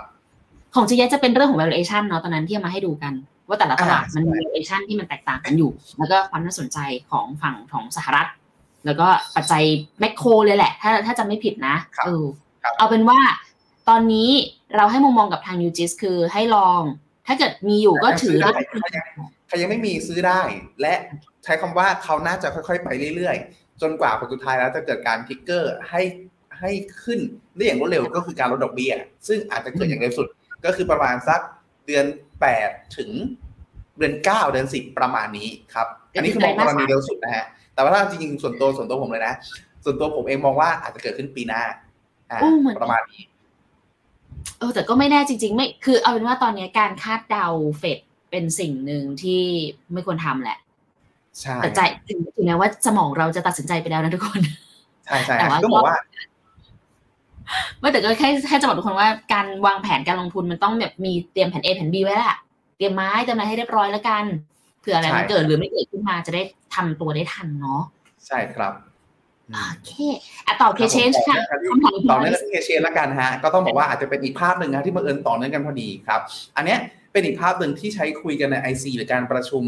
investment team ของเราค่อนข้างเยอะฮะเอ้ยค่อนค่อนข้างค่อนข้างนานเลยในช่วงสัปดาห์สองสัปดาห์ที่แล้วครับ ก็คือ เรื่องของภาพนี้ฮะขออนุญาตเอาขึ้นหน้าจอนิดนึงปึ๊บได้ค่ะ ไม่ขึ้นฮะโอเคครับผม อันนี้เป็นส่วนของตัวค่าเฉลี่ยครับ ค่าเฉลี่ยนับตั้งแต่ปี 1871ฮะที่หลักๆแล้วเนี่ยถ้าเกิดลดอัตราดอกเบี้ยตลาดหุ้นเป็นยังไงบ้าง จะเห็นได้ว่าพอลดอัตราดอกเบี้ยปุ๊บครับหลังจากนั้น ยังมีการปรับตัวลดลงฮะต่อเนื่องครับ อยู่ที่ประมาณอันนี้เป็นหลักเดือนนะครับ ก็คือเป็นหลักเดือนเท่ากับว่าสามารถลงโดยเฉลี่ยเนี่ยได้อีกประมาณค่อนข้างเยอะเลยทีเดียวนะครับ แต่หลังจากนั้นฮะ ซึ่งซึ่งซึ่งถ้าเราพอครับซึ่งถ้านะตรงเนี้ยเราเอาไปผูกกับในเรื่องของตัวที่เราพูดก่อนหน้านี้ ว่าถ้าในกรณีที่การลดดอกเบี้ยเกิดขึ้นครั้งแรกในช่วงประมาณสักเดือน 7 ถึงเดือน 10 ประมาณนี้ นั่นหมายความว่าหลังจากนี้ครับยังมี downside ของตลาดหุ้นได้เยอะพอสมควร เพียงแต่ว่า pattern นะตรงนี้สิ่งที่เกิดขึ้นก็คือ มันไม่ได้ repeat อีกร้อยเปอร์เซ็นต์เราจะเห็นได้ว่า action ของเฟดเอง action ของธนาคารของรัฐบาลเองอยู่จุดที่เร็วกว่ามาก เพราะฉะนั้นครับ สิ่งที่เกิดขึ้นก็คือเราเชื่อว่าหลังจากเฟด cut แล้ว แล้วแล้วหลังจากเนี้ยเราน่าจะได้เห็น pattern การลงของหุ้นอีกอีกระลอกหนึ่งเพียงแต่ว่าความยาวที่เฉลี่ยเฉลี่ยแล้วในประมาณ12 เดือนเนี่ยอาจจะนานเกินไป มันอาจจะเกิดขึ้นแล้วสั้นลงอาจจะเหลือแค่ 3 เดือน 5 เดือน 7 เดือน แล้วจบก็ได้ เพราะฉะนั้นครับถ้ามองมองในแง่นี้ ยังคงมองว่าตัวของ K-CHANGE หรือหุ้นในส่วนของตัวการลงทุนหุ้นใน developed market ทั้งหลายยังมีโอกาสเรื่องของตัว downside อยู่เนอกจากเรื่องของตัว recession ที่รออยู่ แล้วก็จากสถิติ ในอดีตที่บอกว่าถ้าเฟด rate cut แน่นอนฮะมีอะไรบางอย่างรออยู่ข้างหน้า เพราะฉะนั้นตลาดจึงถูกเทขายลงมาครับ ก็ถ้าใครหลาย ๆ คนครับที่ยังไม่มีการลงทุนในช่วงเวลานี้หรือรอจังหวะถัวอยู่ ผมว่ารอฮะรอ NBER ประกาศตามสถิติของน้องเจยะก็ได้ หรือรอเฟด rate cut ครับ cut ไปแล้วเราเริ่มทยอยซื้อหลังจากนั้นก็ยังมีโอกาสที่จะ save down down ลงได้ค่อนข้างเยอะเลยทีเดียวครับผม โดยสรุปว่า K-CHANGE เชื่อว่าหลังจากนี้มีแรลลี่ให้เราชื่นใจได้ประมาณเดือนสองเดือน แล้วหลังจากนั้นอาจจะแนะนำทีมความอ่าลดความเสี่ยงทีมกำไรไปเรื่อยๆ แล้วค่อยกลับมาสะสมอีกครั้งหนึ่งเมื่อเห็นความชัดเจนมากขึ้นก็คือเรื่องของตัวเลทคัดว่าเกิดขึ้นเมื่อไหร่ครับผม แต่ส่วนของตัวยูจิสทยอยเข้าได้นะ แต่ว่าก็ถ้าเกิดพอใจในตัวกำไรหรืออะไรสื่อสัดส่วนมันเยอะเกินไปแล้วก็ชิมกำไรได้เหมือนกันเนาะคุณพีทครับผมโอเคค่ะ ไปต่อกันนะคะอ๋อจริงๆอาจจะแวะแวะแวะแวะมาคอมเมนต์ของทางคุณมาริสนิดนึงก่อนด้วย คืออันเนี้ยอยากให้ทุกคนลองพิมพ์มานะนี่เป็นตัวอย่างนะคะ ที่แบบอาจจะชอบแบบที่คุณพีทบอกมาเนาะแต่ถ้าเกิดใครชอบอะไรเพิ่มเติมไง ก็ส่งกันเข้ามาได้นะคะ คุณมานิสสวัสดีนะคะสวัสดีครับแล้วก็คุณกุ๊กไก่ถามถึงเซตปู่เซตเรื่องเยอะมีอะไรกดดันมากไหมมุมมองของคุณพีทกับตัว TLMSEQ ใครมีโอกาสรอดอยู่หรือเปล่า ดูหุ้นไทยแล้วถอนหายใจกับจริ LTA งๆต้องบอกว่าหุ้นไทยผมว่ามีปัจจัยน่าเป็นห่วงหลายตัวฮะคือก่อนหน้าเนี้ยอ่า ไม่เรียกว่าไงดีครับมันอยู่เราเราอยู่ในปรากฏการณ์ที่หักปากกาเสียงทุกสำนักรวมถึงผมด้วยฮะอ่าผมเองไม่ไม่เชื่อไม่ไม่เคยคิดเคยฝันละกันเนาะว่าอ่าเพื่อไทยจะแพ้การเลือกตั้ง ผมคิดว่าเต็มที่ก็คืออาจจะแบบใกล้ๆเคียงๆกับพรรคก้าวไกล แต่ปรากฏว่าครั้งเนี้ยพรรคก้าวไกลชนะได้ ซึ่งณตรงเนี้ยครับสิ่งที่เกิดขึ้นก็คือมันทำให้เกิดความไม่แน่นอนตามมาค่อนข้างเยอะ เนาะคือไม่ได้บอกว่าเขาไม่ดีนะ ไม่ได้บอกว่าเขาไม่ดีนะแค่มันทำให้ความไม่แน่นอนตามมาค่อนข้างเยอะ เพราะว่าหนึ่งเลยก็คือนโยบายของพรรคก้าวไกลเองเขามีความเป็นซ้ายกว่าพรรคเพื่อไทยกว่าพรรคไหนๆของในไทยค่อนข้างเยอะ คือเขาถ้าเปรียบเป็นสเปกตรัมนะเป็นแท่งประมาณนี้เขาอาจจะอยู่ซ้ายแถวๆนี้ คือไม่ได้ซ้ายแบบซ้ายมากจนน่าเกลียดแต่ประเอิญว่าบ้านเราเป็นพรรคฝั่งขวาค่อนข้างค่อนข้างเยอะประมาณนี้ฮะเพราะพอเป็นลักษณะนี้ปุ๊บนะฮะสิ่งที่เกิดขึ้นก็คือนโยบายพรรคฝ่ายซ้ายเองเนี่ยมักจะมีเรื่องของตัวความอ่า โจมตีหรือ tackle ในปัญหาเรื่องของตัวนายทุนค่อนข้างเยอะ พอเป็นลักษณะนี้ครับสิ่งที่เกิดขึ้นก็คือทำให้ตลาดหุ้นอ่าหุ้นหลายตัวที่ถูกคาดการณ์ว่าจะโจถูกโจมตีในเรื่องของตัวจากนโยบายของทางรัฐบาลเนี่ยฮะแน่นอนก็เลยปรับตัวลงเนาะตรงนี้เราไม่เอ่ยชื่อแล้วกันนะครับรวมไปถึงหุ้นอีกหลาย ๆ ตัวครับที่คาดการณ์กันว่า จะได้รับเอฟเฟกต์เชิงบวก จากการที่เพื่อไทยจะได้จะเป็นนายกจะเป็นรัฐบาล ก็ปรับตัวลงฮะคือก่อนหน้านี้คนเก่งกันมากว่าเพื่อไทยชนะที่หนึ่งทุกทุกคนเชื่อกันอย่างนั้นหมด เพราะฉะนั้นอย่างที่ผมพูดถึงก่อนหน้านี้ก็คือหุ้นเล่นกำลังความหวังเขาหวังไปแล้วว่าเพื่อไทยจะชนะ เพราะฉะนั้นหุ้นกลุ่มนั้นก็ปรับตัวขึ้นนำไปก่อน พอปรากฏว่าความเป็นจริงเกิดขึ้นฮะสิ่งที่เกิดขึ้นก็คือก้าวไกลได้ กลุ่มหนึ่งโดนกดดันจากก้าวไกลเอง กลุ่มหนึ่งความคาดหวังดันผิด เพราะฉะนั้นก็เลยเกิดแรงเทขายในหลาย ๆ กลุ่มขึ้นมาฮะอันนี้คือปัจจัยกดดันหลักในช่วงในช่วงนี้เนาะ ทำให้ในครั้งนี้ครับเรื่องของตัว P election rally แล้วก็หลัง election rally ที่ธรรมชาติจะเกิดขึ้น เชื่อว่าในครั้งนี้อาจจะเกิดขึ้นได้ค่อนข้างยาก เพราะความไม่แน่นอนค่อนข้างเยอะรวมไปถึง ถ้าว่ากันตามตรงฮะอันนี้ผมแตะบางๆบางๆแล้วกันนะแต่บางๆบางๆแล้วกันเนาะก็คือ เรื่องของการที่เริ่มมีการขู่อะเริ่มมีการขู่แล้วกันเนาะว่าอาจจะมีเรื่องของตัวการรัฐประหารหรืออะไรก็ตามในลักษณะเนี้ยคือต้องบอกว่าสถิติที่เกิดขึ้นทุกครั้งฮะถ้ารัฐประหารเกิดขึ้นเมื่อไหร่ก็ตาม มีตลาดหุ้นมาปรับตัวลงเสมอ คือเราเราเราไม่เราไม่พูดถึงว่ามองรัฐประหารในแง่ดีหรือในแง่แง่ไม่ดี แต่เรามองในแง่ที่ว่าต่างชาติมองเข้ามาเขาเห็นความไม่แน่นอนเขาเห็นความไม่แน่นอนเขาเห็นเขาเห็นอะไรก็ตามที่ไม่มั่นคงไม่มีเสถียรภาพ เพราะฉะนั้นเขาต้องขายก่อน เราไม่รู้ว่าการรัฐประหารที่เกิดขึ้นจะทำให้เกิดอะไรตามมาบ้าง เช่นสมมติสมมติเนาะสมมติกรณี worst case เราเคยเห็นในหลาย ๆ ประเทศแล้ว มีการรัฐประหารเกิดขึ้นปฏิวัติเกิดขึ้น ปรากฏว่ายึดทรัพย์สินฮะ ของนักลงทุนต่างชาติยกเลิกสัมปทานอะไรบางอย่างตรงนี้ฮะมันคือความเสี่ยงที่เขาไม่อยากรับ เพราะฉะนั้นถ้าเกิดเหตุการณ์ลักษณะนี้เกิดขึ้น มันก็ยิ่งกดดันหุ้นไทยไปอีกครับ เพราะฉะนั้นนั่นตรงนี้ฮะแนะนำฮะผมว่ารอฮะรอหนึ่งก็คือรอการจัดตั้งรัฐบาลให้ชัดเจนก่อนว่าเขาจะจัดตั้งได้ไหมแล้วจะตั้งเสร็จปุ๊บนโยบายไหนบ้างที่เขาจะรันได้บ้าง และรันได้แบบมีเอฟเฟกต์จริงๆร้อยเปอร์เซ็นต์เนาะเพราะว่า อ่าใช่ฮะใช่ว่าเขา run ได้สุดแค่ไหนเพราะว่า ถึงแม้นโยบายเขามีสามร้อยนโยบายเนาะแต่เขามีเรือธงเขาอยู่ประมาณไม่กี่นโยบายไม่ถึงไม่ถึงสิบนะอ่าประมาณนั้นใช่ใช่ครับ ใช่ แล้วนโยบายเรือธงตัวนั้นเองเนี่ยเป็นนโยบายที่เขาน่าจะผลักดันได้ แต่ต้องดูฮะว่าไอ้290ที่เหลือเนี่ยจะถูกผลักดันออกมาทำมากน้อยแค่ไหน เพราะต้องไม่ลืมว่าเขามีคะแนนเสียงอยู่ประมาณสัก151เท่านั้นเอง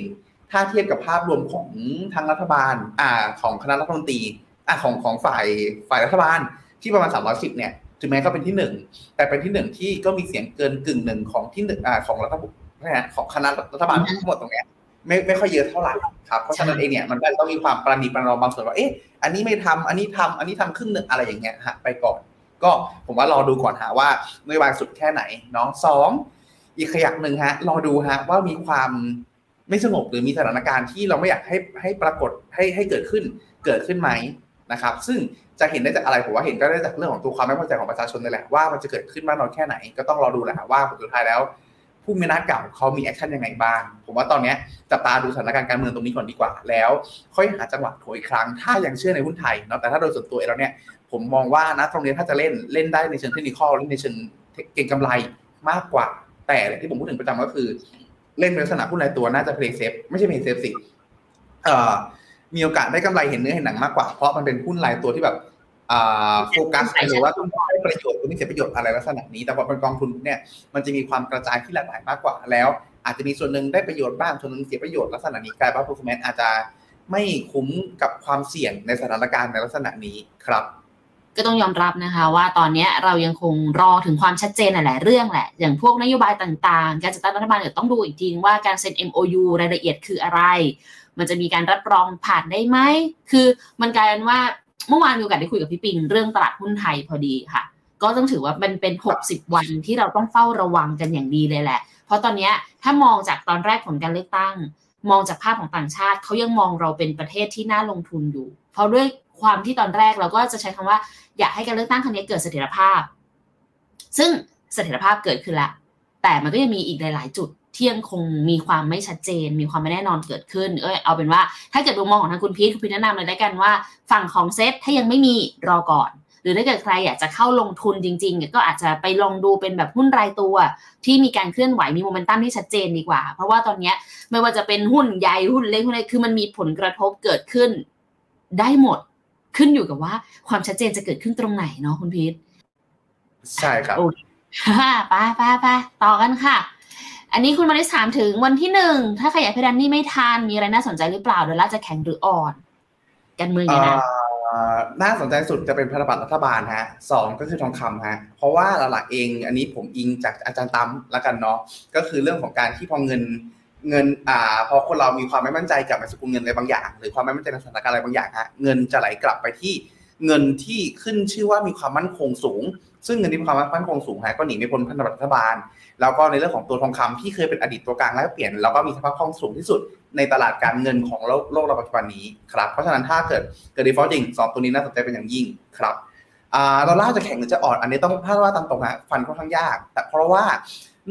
แม้ว่าเงินจะหนีเข้าพันธบัตรฮะและที่สำคัญก็คือเขาหนีเข้าพันธบัตรรัฐบาลสหรัฐด้วย แต่ต้องดูฮะว่าเทียบกันว่าระหว่างในส่วนตัวเงินที่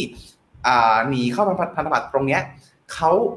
เทียบกับในส่วนของตัวเงินที่ไหลออกมันเป็นยังไงบ้างในช่วงเวลานั้น แต่ผมเชื่อลึกๆว่า ผมเชื่อลึกๆว่าช่วงถึงแม้ว่าวิกฤตจะเกิดขึ้นกับดอลลาร์ในช่วงเวลานั้นในส่วนของตัวดอลลาร์สหรัฐในช่วงเวลานั้นเองเนี่ยอาจจะไม่ได้อ่อนมาก ผมมองว่าอ่อนนะ แต่ไม่ได้อ่อนมาก เพราะสุดท้ายแล้วมันจะมีเงินจำนวนมากที่ absorb เข้าไปจากคนที่หนีเข้าไปซื้อพันธบัตรรัฐบาลในช่วงเวลานั้นด้วยครับสรุปคือดอลลาร์อ่อนแต่ไม่มากที่แน่ๆคือเชื่อว่าทองคำวิ่ง พันธบัตรรัฐบาลสหรัฐอายุยาวๆวิ่งสองกองนี้น่าสนใจอะสองตัวหลังนี้น่าสนใจครับ ก็คือพันธบัตรระยะยาวกับตัวทองนั่นแหละถูกไหมครับผม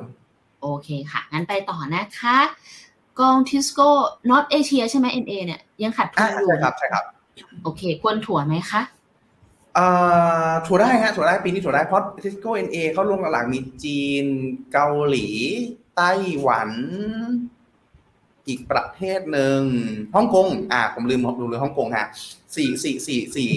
ไม่ใช่ประเทศฮ่องกงไม่ใช่ประเทศเนาะผมจะเขาสี่ภูมิภาคนี้แล้วกันเนาะโอเค ครับเดี๋ยวท่านสีไม่ให้เข้าประเทศจีน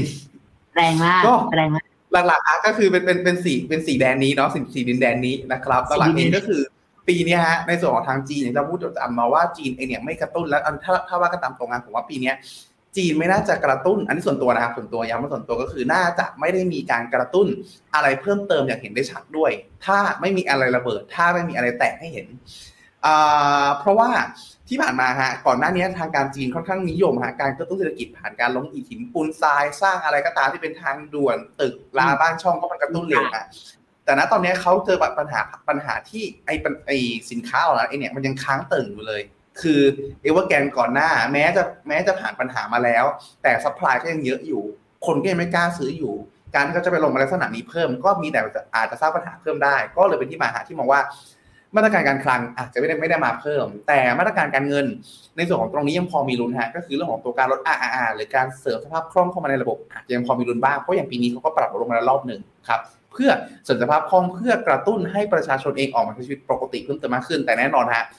ธรรมชาติก็คือนโยบายการเงินเองมันไม่ได้มีเอฟเฟกแบบโดยตรง แล้วก็ไม่ได้มีเอฟเฟกแบบทันที เพราะฉะนั้นภาพที่จะเห็นเศรษฐกิจฟื้น มันจะเกิดการฟื้นขึ้นแบบช้าๆมากกว่า ซึ่งก็เลยทำให้เศรษฐกิจตลาดหุ้นจีนปีนี้น่าจะยังเป็นบวกอยู่แหละ แต่ว่าเป็นบวกลักษณะที่บวกขึ้นแบบช้าๆอืดเรื่อยๆหนืดไปมากกว่าครับก็เลยเป็นที่มาที่ทำให้ทิสโก้ NA ยังสามารถสะสมได้เนาะถัวได้ แต่ว่าอาจจะยังไม่ได้แนะนำถัวเต็มไม้หรือเป็นไม้ใหญ่สักเท่าไหร่ ถ้าสมมติลงไว้ร้อยหนึ่งตอนนี้อาจจะแนะนำถั่วสักยี่สิบถึงสาสิบพอ แค่นั้นพอไม่เกินนี้ แล้วรออะไรรอถ้าเกิดสมมติว่าผมผิด มีมาตรการกระตุ้นประกาศออกจริง ๆ จังหวะนั้นฮะสัตว์ไม้ใหญ่เข้าไปเลยสัตว์ไม้ใหญ่เข้าไปเลยได้ เพราะว่าธรรมชาติคือตลาดหุ้นจีนเป็นตลาดที่วิ่งตาม policy maker ถ้า policy maker ขยับหนุนเขาวิ่ง ถ้าไม่ขยับหนุน เขาก็วิ่งตามเศรษฐกิจแต่ค่อนข้างช้าครับผม ก็โดยสรุปฮะซื้อได้เนาะ ขนาดเดียวกันฮะในส่วนของทางเกาหลีไต้หวันฮ่องกงฮ่องกงก็ได้รับอิทธิพลจากจีนเต็มอ่าเกาหลีเกาหลีก็อยู่ในจุดที่ต้องบอกว่านะตอนนี้เขาเขามาเงียบๆฮะเขามาเงียบๆอยู่ดีๆ ก็ปรับตัวขึ้นเป็น sideway up เนาะแล้วจะเป็น sideway up ที่ค่อนข้างชันด้วยการซัมซุงไม่ดีนะแต่หุ้นไม่ลง ใช่ครับใช่ผมว่าผมว่าตอนนี้เกาหลีกับอ่าญี่ปุ่นอยู่ธีมคล้าย ๆ กัน คือเป็นธีมที่ถือว่าถูก ถูกมานานถูกไม่รู้จะถูกยังไง แล้วนโยบายการเงินยังไม่ได้ตึงตัวมาก คืออย่างญี่ปุ่นชัดเจนว่าเป็นอุลตราลูสญี่อ่าเกาหลีเขาตึงตัวมันระดับหนึ่งแต่ถ้าเทียบกับประเทศอื่นไม่ได้ตึงตัวเท่ากับไม่ได้ตึงตัวเท่าเมื่อเทียบกับหลายๆประเทศ พอมองในแง่นี้ปุ๊บนะฮะอ่าประกอบกับเรื่องของเศรษฐกิจจีนที่ค่อย ๆ ฟื้นเกาหลีเองถึงแม้อาจจะเป็นพันธมิตรสหรัฐเหนียวแน่น แต่เขาก็ค้าขายกับจีนค่อนข้างเยอะฮะพอจีนค่อยๆฟื้นปุ๊บเขาก็ได้รับเเชิงบวกขึ้นมาด้วยครับไต้หวันเช่นเดียวกันฮะไต้หวันตอนเนี้ยอ่า ก็อยู่ในจุดที่ค่อนข้างแน่นๆกับทางอ่าสหรัฐเพิ่มเติมมากขึ้น แล้วตัวตัว TSMC เขาก็ได้รับงบสนับสนุนค่อนข้างเยอะจากการที่ลงทุนเรื่องของตัวชิป semiconductor เพื่อพัฒนาให้ดีมากขึ้นลักษณะนี้ก็เลยมองว่ามันมีแค่ catalyst เล็กๆน้อยที่อาจจะไม่ได้หนุนให้สามประเทศอ่าสองประเทศข้างหลังเนี้ยวิ่งได้เร็ว แต่มันเป็นธีมที่น่าสนใจในช่วงระยะสั้น พอบวกกับเรื่องของตัว main หลักเรื่องของจีนที่ค่อยๆฟื้น มันก็เลยทำให้ปีนี้ดิสโก้เออาจจะอาจจะมีโอกาสผลตอบแทนเป็นบวกได้ค่อนข้างสูง ก็เลยแนะนำฮะว่าอยู่ในจุดที่ทยอยถัวได้แต่ไม้เล็ก แต่ถ้าเกิดเมื่อไหร่ก็ตามที่จีนกระตุ้นปุ๊บว่าซัดไม้ใหญ่ได้เลยครับ จริง ๆ วันนี้เพิ่งมีคุยกับทางคุณเอมไปด้วยนะ เรื่องของตัวกอง B-ASIA ซึ่งก็จะพูดเกี่ยวกับพวก North Asia อย่างนี้เหมือนกันลองไปฟังรายละเอียดเพิ่มเติมได้นะคะเพื่อจะได้มีข้อมูลเพิ่มเติมด้วยเนาะแต่เป็นว่าตอนนี้คุณดารณีคุณพีแนะนำว่าถ้าอยากจะถั่วถั่วตอนนี้ก็ได้ แต่ว่าก็ไม้เล็กๆ ใช่ เก็บไม้เล็กๆ ไปก่อน ไม้ใหญ่ๆ เดี๋ยวค่อยรอดู catalyst อีกทีหนึ่งเกี่ยวกับเรื่องของตัว policy maker นะคะ คุณวิมวิบค่ะ แนะนำให้ซื้อกองไหนดีคะ แล้วกองที่เคยแนะนำให้ทำไงดี ถ้าอย่างที่ผมพูดถึงนะถ้า play safe เลย UGIS ฮะกองตราสารหนี้ในช่วงเวลานี้ คือเราคาดหวังจะมันไม่เยอะหกเจ็ดเปอร์เซ็นประมาณนี้ในช่วงปีหนึ่งข้างหน้าเนาะอันนี้คือเป็นตีที่ผมใช้คำว่าชัวร์คือคือคือไม่ไม่ไม่ใช่คำว่าการันตี แต่คือว่ามีโอกาสบวกค่อนข้างชัวร์แล้วกันเนาะแต่ว่าอัพไซด์อาจจะน้อยหน่อย ถ้าหาที่พักใจในช่วงเวลานี้ถือว่าได้ครับ แต่ถ้าเกิดเป็นในกรณีที่สมมติฮะว่าอยากหาอะไรที่ใช้คำว่า อัพไซด์เยอะๆ ผมจริงผมยังแนะนำเป็นเวียดนามนะฮะ เวียดนามจริงเป็นอีกเป็นอีกตลาดหุ้นหนึ่งที่ ถ้าเราเปิดดูในเชิง valuation ถือว่าถูกมาก และถ้าเกิดดูในเชิงของตัวเทคนิคฮะก็ถือว่ามีความน่าสนใจ คือนะตอนนี้ครับถ้าเกิดใครที่อ่าไปใส่เก็งกำไรเนาะ จะเห็นว่าเวียดนามเองเนี่ยเขามีการปรับตัวลงมาค่อนข้างแรงในช่วงประมาณสักปีที่แล้วเนาะ หลังจากนั้นเองเนี่ยยืนจุดที่เขายกโลว่าโลขึ้นเรื่อยๆครับ ก็คือไม่ทำจุดต่ำสุดต่ำกว่าเดิมนะครับ แล้วก็นะตรงนี้จะเห็นได้ว่าเขามีการฟอลเบรกในส่วนของตัวเส้น MA 20 วีคเรื่อยๆด้วย แล้วก็กลับมายืนได้ ล้อเลียกับตรงนี้ไปเรื่อยๆครับ ซึ่งถ้าลักษณะนี้ยังเกิดขึ้นต่อเนื่องครับ มันมีโอกาสที่เขาจะค่อยๆยกขึ้นยกขึ้นแล้วทะลุในส่วนของตัว high เดิมในช่วงต้นปีที่ผ่านมา ถ้าเป็นลักษณะนั้นครับ จะเป็นการ confirm ในส่วนของตัวขาขึ้นฮะ ก็เลยเลยในเชิงเทคนิคถือว่าน่าสนใจ ถ้าเป็นคน play safe จังหวะเนี้ยผมว่าจดจดจดจดจ้องจ้องไว้ แล้วซื้อเมื่อว่า ซื้อสะสมไม้เล็กๆ ได้เรื่อยๆ แต่ถ้าใครที่อยากซัดเป็นไม้ใหญ่ ผมว่ารอให้ทะลุประมาณนี้พันหนึ่งร้อยยี่แปดซื้อของแพงขึ้นอีกนิด แต่ได้ความชัวร์เพิ่มเติมมากขึ้น เลือกเอาหาว่าอยากได้แนวไหน ถ้าอย่างผมผมจะเป็นสายทยอยสะสม ผมก็ทยอยเก็บช่วงนี้ แต่ถ้าหลายคนชอบเอาชัวร์ก็รออายุหนึ่งพันหนึ่งร้อยสามสิบค่อยซื้อดีกว่านะครับรวมไปถึงล่าสุดฮะไม่ใช่ล่าสุดสี่เดือนที่แล้วต้องบอกว่า เวียดนามเป็นไปได้ที่มาเงียบๆทั้งในเชิงของตลาดหุ้นอยู่ดีจะวิ่งก็วิ่งสี่ห้าเปอร์เซ็นแต่ขณะเดียวกันมาตรการกระตุ้นก็มาเงียบๆฮะมาตรการเดือนที่แล้วเขาออกมาเป็นชุดใหญ่อยู่เหมือนกันนะฮะแต่ว่าตลาดค่อนข้างเงียบมากคือตลาดแบบไม่สนใจอะไรเลยเหมือนไม่มีอะไรเกิดขึ้น คือมันมีเฟดไงมี FOMC อยู่ด้วยใช่ฮะใช่ครับ ใช่ คือเขามีการมาตรการออกมาให้ธนาคารเอง เตรียมเรื่องของตัว NPL เตรียมรับมือเรื่องของตัว NPL ที่อาจเกิดขึ้น โดยที่ถ้ามีการเจรจาปรับปรุงโครงสร้างหนี้ปุ๊บเขาธรรมชาตินะถ้าเราสมมติเจรจาหนี้ปรับปรุงโครงสร้างหนี้ยอดหนึ่งหนึ่งล้านบาท ต้องสำรองหนี้ทันทีหนึ่งล้านบาทนะตอนนี้เขาอนุญาตให้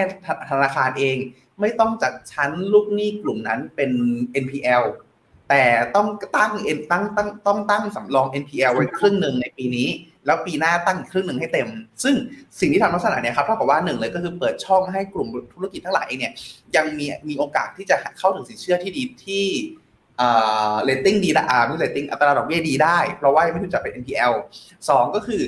ถ้าธนาคารเขาไม่ต้องตั้งการสำรองสูงนั่นหมายความว่าไอ้ตัวเงินจากที่ต้องตั้งสำรองตรงนี้ฮะสามารถเอาไปปล่อยกู้ ให้เศรษฐกิจมันหมุนต่อเนื่องไปได้ครับแล้วก็รวมไปถึงเขาจะมีเรื่องของตัวมาตรการกระตุ้นอื่นๆที่ออกมาอีกค่อนข้างเยอะเลยทีเดียว ถ้าอันเนี้ย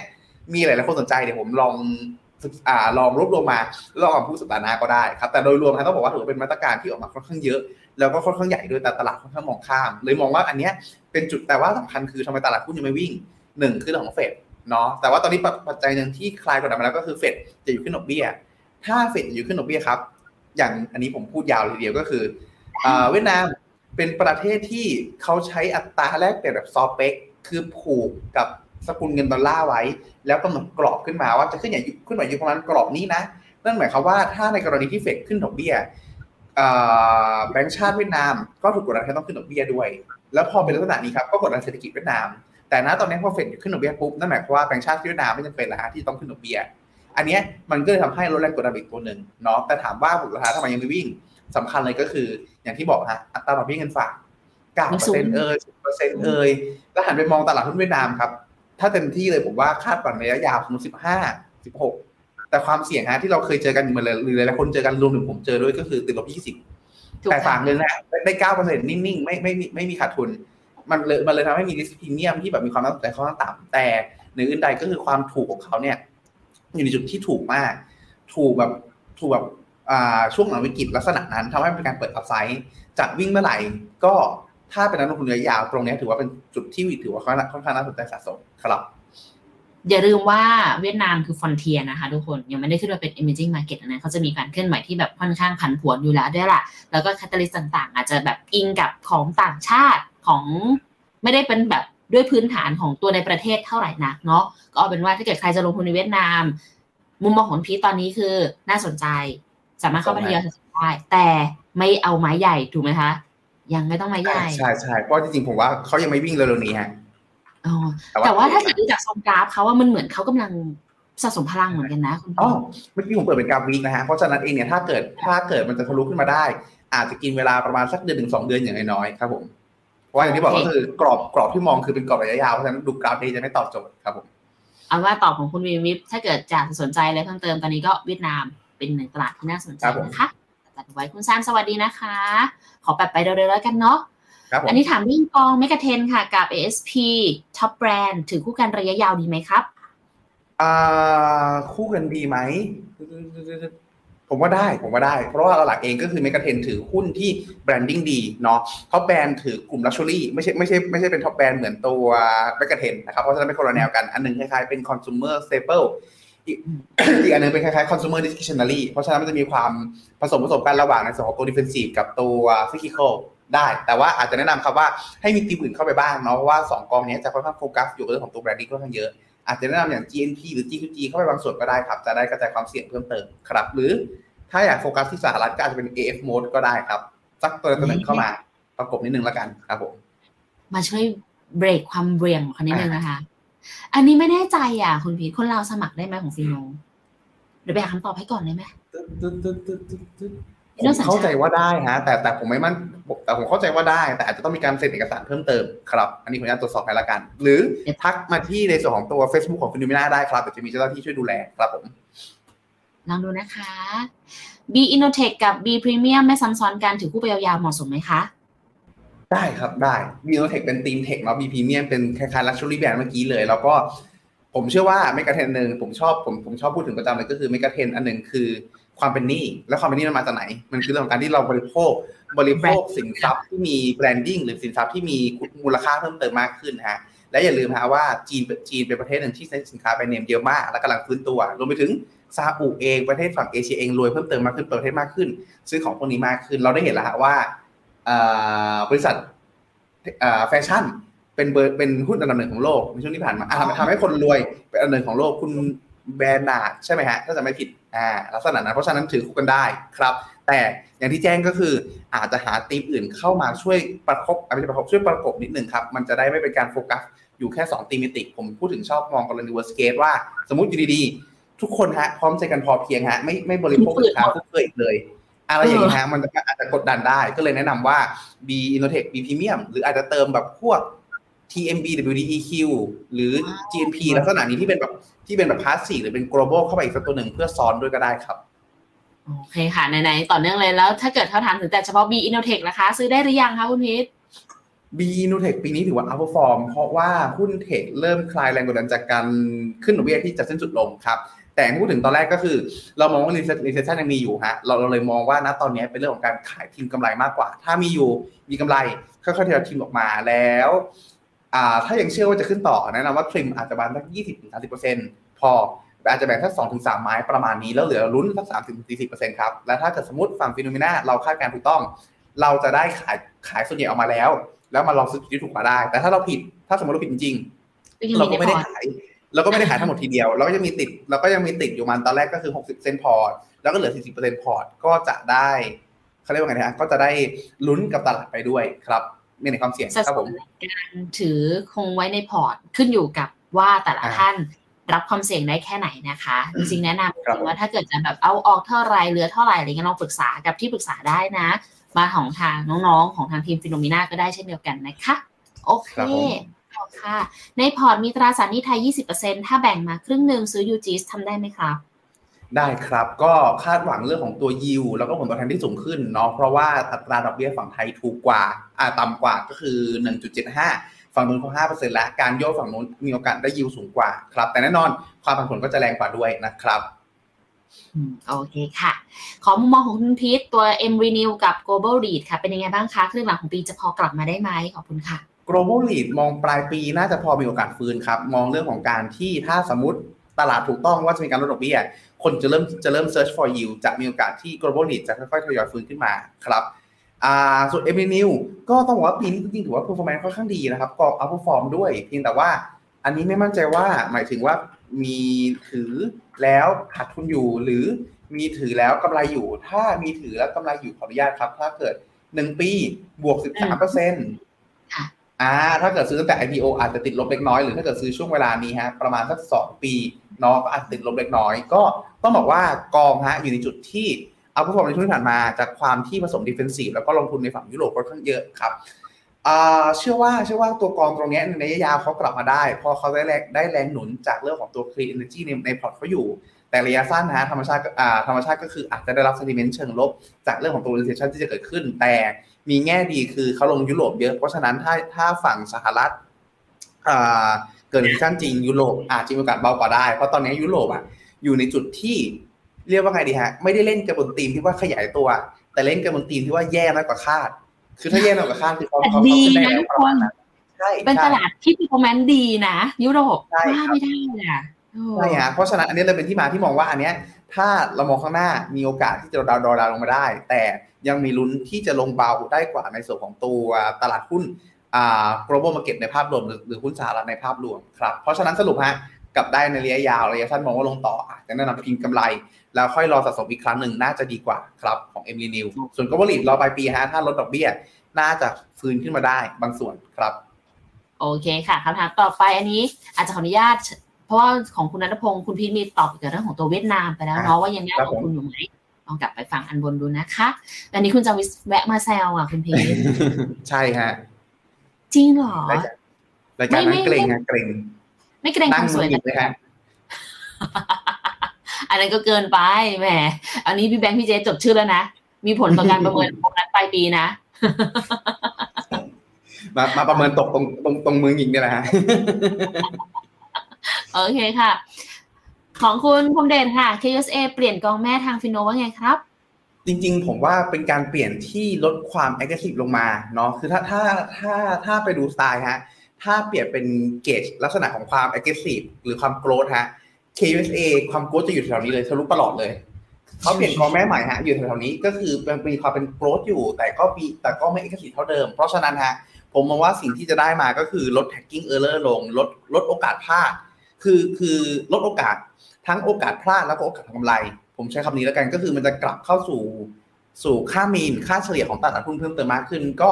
ถ้าถ้าใครก็ตามที่มองว่าอยากได้หุ้น growth อยู่ แต่มันเอ็กซิสมากก็ยังถือว่าน่าสนใจครับ แต่ถามว่าถ้าเกิดคนที่แบบชอบสายฉีกไปเลย อาจจะไม่ค่อยถูกใจสิ่งนี้สักเท่าไหร่ครับฟินโนยังไงฟินโนมองว่าถือว่าเป็น action ที่น่าสนใจนะ เพราะว่าหลักเองก็คืออ่าจะเห็นได้ว่าโทนฟินโนเองช่วงหลังเองเราเปลี่ยนมาชอบ นอกจากเราเปลี่ยนเราเราค่อนข้างให้ความสำคัญกับเรื่องของการ tracking ไปตามตลาดค่อนข้างเยอะมากขึ้นเพราะอย่างน้อยฮะเราไม่อยากพลาดโอกาสในทุกช่วงจังหวะครับ ก็โดยรวมถือว่าเป็นการเปลี่ยนกองที่น่าจะโอเคครับโดยเฉพาะยิ่งการเปลี่ยนกองในช่วงที่หุ้น tech หุ้น growth ฟื้นขึ้นมาในช่วงนี้ด้วย ไม่ได้เป็นการที่แบบลงไปลึกไปเปลี่ยนกองช่วงนี้ อ่าอ่าครับผมโอเคจำสลับคกัรับนผมแล้วสรุปคือโอเคครับผมโอเคส่วนตกลงฟิโนจะ IPO ไหมไปรอถาม IPO พี่แบงค์ฮะ IPO ฮะ IPO แต่ว่ารอนิดนึงครับรอนิดนึงไม่กล้าเปิดเผยฮะอันนี้เดี๋ยวถามพี่เจษวันพรุ่งนี้ พี่เจษมีไลฟ์พรุ่งนี้พี่เจษมีไลฟ์อ่าหรือถามพี่แบงค์พรุ่งนี้ตอนเช้าก็ได้ทุกคน ครับผมคุณจะวิจัยเลยค่ะ รอดูนะคะ มุมมองค่าเงินเยนต่อค่าเงินบาทค่ะยังไงดีคะ มุมมองค่าเงินเยนต่อค่าเงินบาทครับ ระยะสั้นยังมีโอกาสที่บาทจะแข็งเทียบเยนได้ต่อ ที่ต่อเพราะว่าตอนนี้คุณปูเอดะชัดเจนแล้วว่าเขาจะอุลตร้ารูสต่อ เพราะฉะนั้นเองเนี่ยฮะอ่าก็เลยทำให้ค่าเงินเยนมีโอกาสอ่อนค่าได้ต่อเนาะอ่า แต่ว่าแต่ว่าแต่ว่าพอมองกลับมาที่ฝั่งไทยครับ ก็ต้องบอกว่า ในส่วนของคนไทยเองก็จะอยู่ขึ้นดอกเบี้ยแล้ว เพราะฉะนั้นอ่าส่วนต่างประเทศไม่ได้เพิ่มมากขึ้นทำให้นะตรงเนี้ยก็อาจจะอ่อนต่อแต่อ่อนต่อไปได้ไม่ไกลครับ คืออ่อนต่อนะ แต่อ่อนต่อไปได้ไม่ไกลประมาณนี้ แต่ถ้าเมื่อไหร่ก็ตามครับอ่าแต่ถ้าเมื่อไหร่ก็ตามที่ญี่ปุ่นเงินเฟ้อมาแล้วจะเป็นต้องขึ้นดอกเบี้ยจังหวะนั้นนะฮะญี่ปุ่นอาจจะแข็งขึ้นมาค่อนข้างแรงครับ ซึ่งเชื่อว่า ณตรงนี้มีหลาย ๆ เจ้าเริ่มออกมาประเมินกันแล้วว่าเงินเฟ้อของญี่ปุ่นจะเกินเป้า และกดดันให้ญี่ปุ่นต้องขึ้นดอกเบี้ยเนี่ยฮะอาจจะอยู่ในช่วงประมาณสักไตรต้นไตรมาสสี่ปีนี้ ต้องติดตามอีกครั้งหนึ่งครับว่า ในส่วนของตัวเงินเฟ้อญี่ปุ่นจะมีทิศทางยังไงต่อไป แต่ตอนนี้ดูเหมือนเขา happy อยู่ว่าที่เงินเฟ้อเกินเป้าเขาเพราะเขาอยู่ใน lost decade มานานโดยสรุปฮะอ่อนต่อได้แต่อ่อนต่อไม่ไกลครับ หมายถึงเงินเยนอ่อนต่อได้ แต่อ่อนไม่ไกลอ่าเช่นเดียวกันใช่ครักับค่าเงินบาทแข็งเหมือนกัน แต่ก็ไม่คงไม่กลับไปแบบสามสิบหกอะไรอย่างนี้แล้วเนาะอ่าครับผมเอ้ยไม่ใช่ดิทำไมขออภัยสามสิบอันนั้นดอลลาร์ฮะลืมขออภัยด้วยค่ะ ขออภัยด้วยค่ะ อะ มาค่ะฟินโนจะมีทำสรุป overweight underweight neutral rating ตลาดหลักตลาดหุ้นหลักๆ แล้วก็ asset class ยังคะจะได้ใช้เป็น investment bible อืมมีครับมีครับ ปัจจุบันเรามีในสองตัววิกฤตในในอ่าถามมาแล้วเหมือนชงให้โฆษณา ก็เรามี weekly market insight ครับ ปล่อยทุกวันครับ บนหน้าเว็บฟินโนเนาะช่วงประมาณเที่ยงทุกๆวันจันทร์ครับผมก็ยกเว้นยกเว้นยกเว้นสัปดาห์ประมาณต้นเดือนฮะที่จะเป็นปล่อยเอกสารในส่วนของตัวมันลี่แทนนะครับ ซึ่ง weekly นะตรงนี้ครับก็จะมีทั้ง performance ทั้งมุมอ่าทั้งของอัปเดตตลาดที่เกิดขึ้นในช่วงสัปดาห์ที่ผ่านมา หรือสิ่งที่ต้องจับตาอ่า economic calendar นะครับ แล้วก็ตรงนี้ครับก็คือเรื่องของตัว investment strategy ครับว่ามุมมองนะตรงเนี้ย เรามีมุมมองเป็นยังไงบ้าง underweight อ่า neutral overweight นะครับ มีให้ตรงนี้ด้วยรวมไปถึง ถ้าเรามีการปรับเกจตรงนี้ครับ ก็จะมีการชี้ให้เห็นได้ว่า เอออาทิตย์ที่แล้วอยู่อสมมติอาทิตย์ที่แล้วอยู่อันเดอร์เวทไปเลยนะครับ ปรับขึ้นมาก็จะมีลูกศรลูกศรชี้ให้เห็นให้ชัดด้วยว่ามีการเปลี่ยนแปลงครับ ก็สามารถใช้ตรงนี้ครับ ติดตามตรงนี้ในการติดตามเป็น investment label ได้ แต่ disclaimer ฮะ disclaimer ว่าณตรงเนี้ยเราอาจจะไม่ได้มีการปรับ หรืออัปเดตมันบ่อยมากเท่าไหร่เนาะเพราะว่าหลักๆเองมุมมองณตรงนี้เป็นมุมมองที่มองไปข้างหน้าประมาณ 3-6 เดือนทำให้ปัจจัยหลายๆอย่างถ้ามันไม่ได้กระทบเป็นระยะ เราก็จะมีการอัปเดตประมาณสักสามถึงสี่สัปดาห์ครั้งครับแต่ถ้าเกิดสมมติว่าเอออยู่ดีๆฮะมีเหตุการณ์อะไรที่แบบ trigger ขึ้นมาเช่น SVB ล้ม Credit Suisse ล้มอะไรอย่างเงี้ยฮะเราก็จะอัปเดตทันทีครับเอาเป็นว่าไว้ดูได้ เพราะว่าเป็นอัปเดตอาจจะดูเป็นในเรื่องของตัวสถานการณ์ เหตุการณ์อีเวนต์ต่างๆที่เกิดขึ้นในรอบอาทิตย์ก็ได้นะคะ แล้วก็ดูไว้ตัวคำแนะนำอันนี้เป็นแบบไว้เพื่อเกาะติดอย่างนั้นได้อยู่เหมือนกันเป็นแบบเบิลให้ได้นะคะทุกทุกวันจันทร์ตอนเที่ยงเนาะคุณพีทยกเว้นประมาณเที่ยงใช่ครับ ประมาณเที่ยง โอเคค่ะ ส่วนคอมเมนต์นี้นะคะขอบคุณมากครับส่วนอันนี้ฝากฝากคอมเมนต์พรุ่งนี้ฝากคอมเมนต์วันพรุ่งนี้ด้วยนะครับในไลฟ์ที่เจ็ดคุณคอม เมนต์พรุ่งนี้เช้าและตอนเย็นด้วยนะคะ จะขอบพระคุณเป็นอย่างสูงค่ะพอพอคุณพีทเป็นยังไง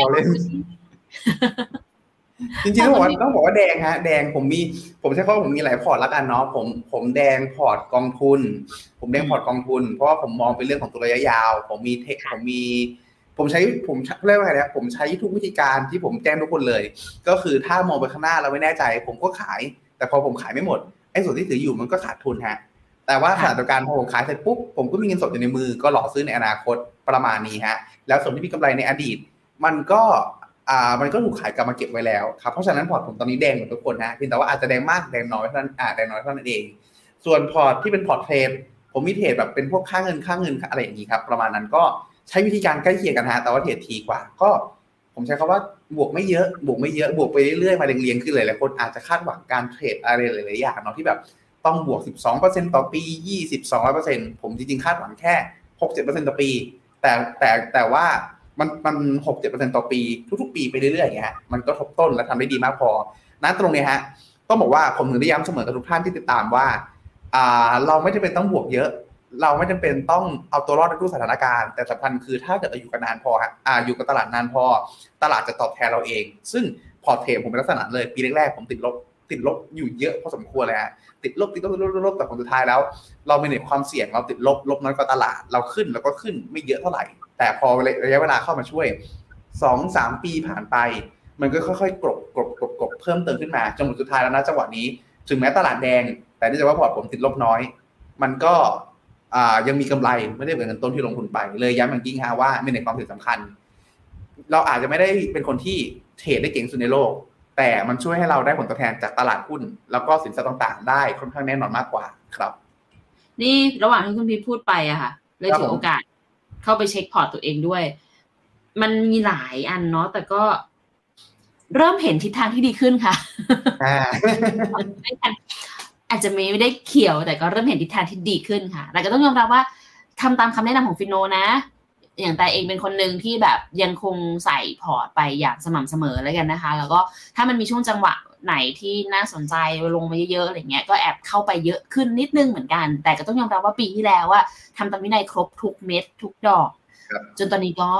อาอาจจะไม่ได้ทุกเม็ดทุกดอกไม่แปลกไม่แปลกเนาะมันก็ต้องมีเรื่องสภาพคล่องกันบ้างค่ะทุกคน แต่ว่าก็นั่นแหละค่ะจีนยังแย่อยู่เหมือนกันค่ะ แต่ก็ยังคงมีความหวังนะ ต้องบอกว่าถ้าถ้าถ้าว่าตรงจีนผมก็ยังมีอยู่เนาะแล้วว่า แต่ว่าผมมีมีน้อยลงมีน้อยลงเฉยคือถ้าเดิมทีผมกำหนดในพอร์ตอาจจะยี่สิบสามสิบยี่สิบเปอร์เซ็นต์สมมุตินะผมอาจจะลดลงมาเหลือสิบห้าอะไรประมาณนี้ แล้วผมเริ่มเริ่มเก็บอินเดียมากขึ้น เริ่มเริ่มปันใจไปมากขึ้นประมาณนี้ครับแต่อินเดียจริงๆอะก็อยากไปมากเลยนะคุณพีแต่พอไปเจอคำว่าแพงอะ มันก็จะแบบ อึกนิดนึงแพงยังไงก็แพงอยู่นะฮะมันเลยรู้สึกแบบเอ๊อยากไปแต่ก็เอ๊แพงก็รู้สึกแบบเอ๊อะไรอย่างเงี้ยเดี๋ยวค่อยไปก้าวผ่านความแพงไปพร้อม ๆ กันแล้วกันนะคะ เอาเป็นว่าเดี๋ยวยังไงเดี๋ยวเราคุยกันในสัปดาห์หน้าเผื่อมีอะไรอัปเดตเพิ่มเติมเนาะรวมไปถึงของคุณพีทเอง เดี๋ยวจะมีอัดเทปใหม่ด้วยใช่ไหมคะ ของพี่ Market Channelใช่ครับก็ตอนนี้ฮะตอนนี้เราอยู่ในจุดอ่าไม่ใช่เราจุดล่าสุดครับ เราไปโฟกัสเรื่องการทำช่องแนแนวฮะช่องแนแนวก็คือทำเนื้อหาเกี่ยวข้องกับเรื่องของอาชีพครับที่เกี่ยวข้องกับการลงทุนเบื้องหลังว่ามีใครบ้างว่าที่อ่าที่เป็นส่วนประกอบนั้นตรงนี้เผื่อฮะเผื่อฮะว่าว่าท่านผู้ชมหลายท่านมีลูกมีหลาน แล้วไม่รู้น้องๆ อยากทำอาชีพอะไร หรือน้องๆอยากทำอาชีพในเรื่องของการลงทุน แต่ปัญหาหลักครับผมเชื่อว่าหลายๆคนเหมือนผมก็คือไม่รู้ว่าเอ๊ะอาชีพเกี่ยวกับการลงทุนมันมีอะไรบ้าง คราวนี้ฮะสิ่งที่เกิดขึ้นคือคนจะมองแค่ fund manager fund manager แต่จริงแล้วอะมันมี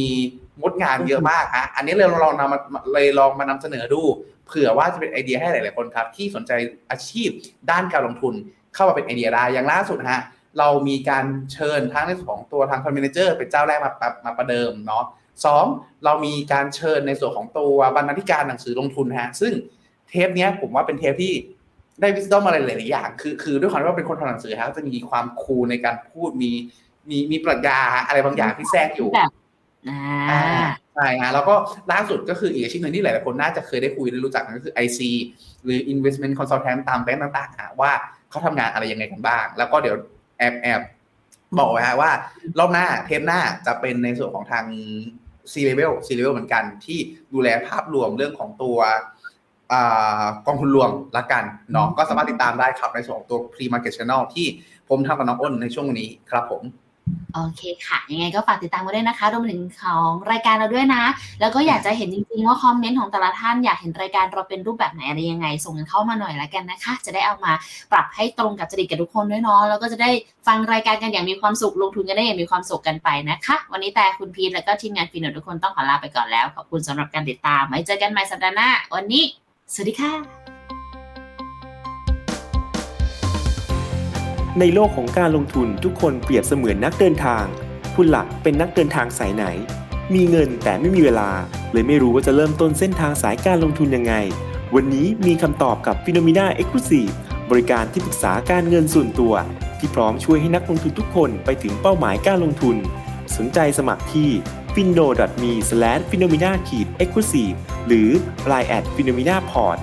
คำเตือนผู้ลงทุนควรทำความเข้าใจลักษณะสินค้า เงื่อนไขผลตอบแทน และความเสี่ยงก่อนตัดสินใจลงทุน